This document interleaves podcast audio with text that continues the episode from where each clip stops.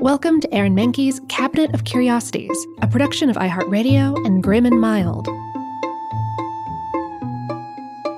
Our world is full of the unexplainable. And if history is an open book, all of these amazing tales are right there on display, just waiting for us to explore. Welcome to the Cabinet of Curiosities.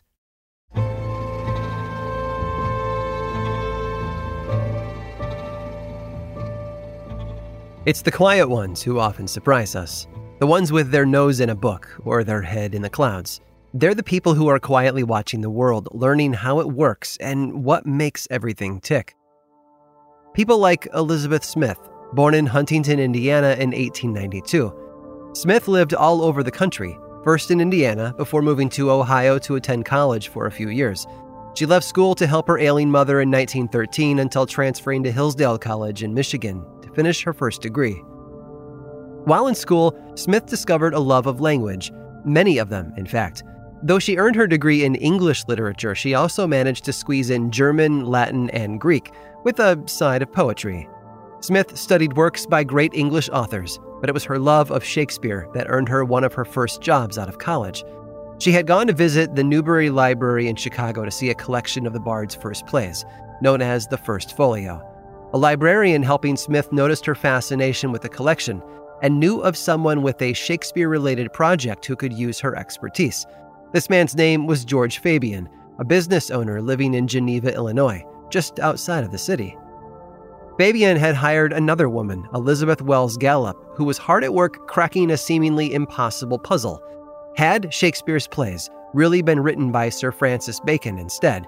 Fabyan believed the text was rife with cryptographic clues left behind that would reveal Bacon as the true bard of Avon.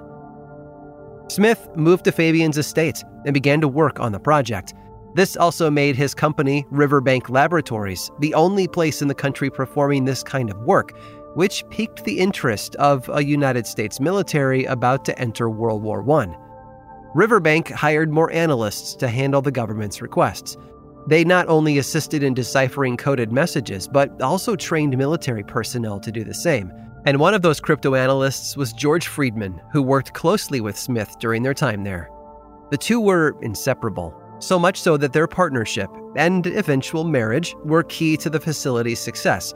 With her ability to recognize patterns and his cryptography experience, the couple became quite adept at breaking through even the toughest ciphers. Together, they managed to break up Prohibition era smuggling operations, Chinese drug rings, and put away over 600 criminals, they even unearthed an American spy during World War II. Her name was Velvalee Dickinson, and she had been using her antique doll shop to funnel military secrets to the Japanese. But Elizabeth Smith, now Elizabeth Friedman, didn't stop there. Some of her most important work was performed during World War II. She cracked messages from Nazi spies who had been moving into neutral territories like South America, while also infiltrating the United States.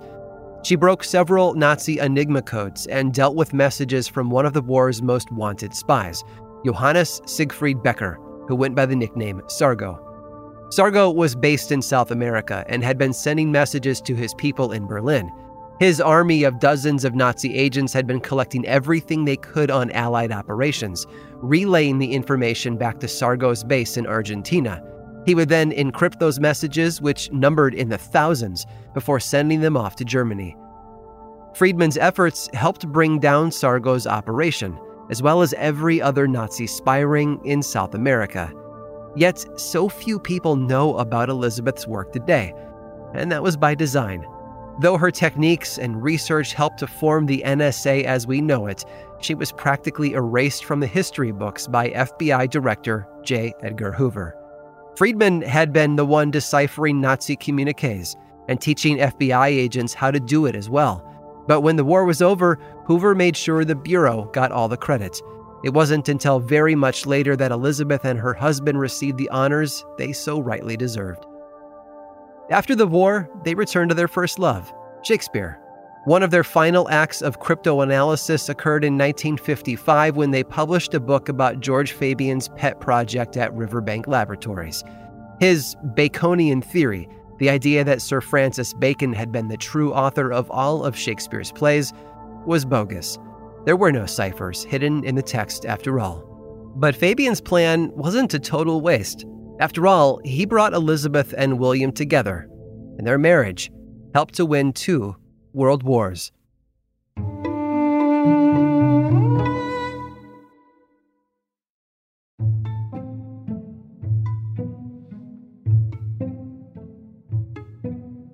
When you stop and think about it, the variety of communication methods available to us is pretty incredible. I typed this into a document on my computer screen, but now I'm speaking it out loud for you to hear. Take a drive around town and you'll see even more methods as well road signs, traffic lights that use color to send instructions, and even basic shapes like lines. Open your mobile device and you can send your friends all manner of memes and avatars and whatever else your heart desires even if that's just a little cartoon heart. But back in 1963, the options were a little less abundant, and that's the job that Harvey was asked to overcome. But that's okay. He was equipped for the job. After all, Harvey was a graphic designer. He was born in 1921 in the city of Worcester in central Massachusetts, and that's where his parents raised him. And it was clear, even as a kid, that he had a knack for putting basic communication ideas to paper. While most kids in high school might get a job on a lawn crew or in a fast food restaurant, Harvey worked alongside a sign painter, learning skills that would be valuable for the rest of his life. It needs to be pointed out that before computers, designers needed to create a lot of stuff by hand. Painting straight lines or the lettering for a sign above a local business wasn't for the faint of heart. I've personally watched that sort of work being done, and it's nerve wracking before pixels and vectors and exporting PDFs, there were the steady hands and sharp brushes of trained professionals. In college, Harvey studied right there in Worcester at the Art Museum School. And then, after working for other companies after graduating, he eventually started his own business, an advertising agency, in 1959. And four years later, opportunity came knocking.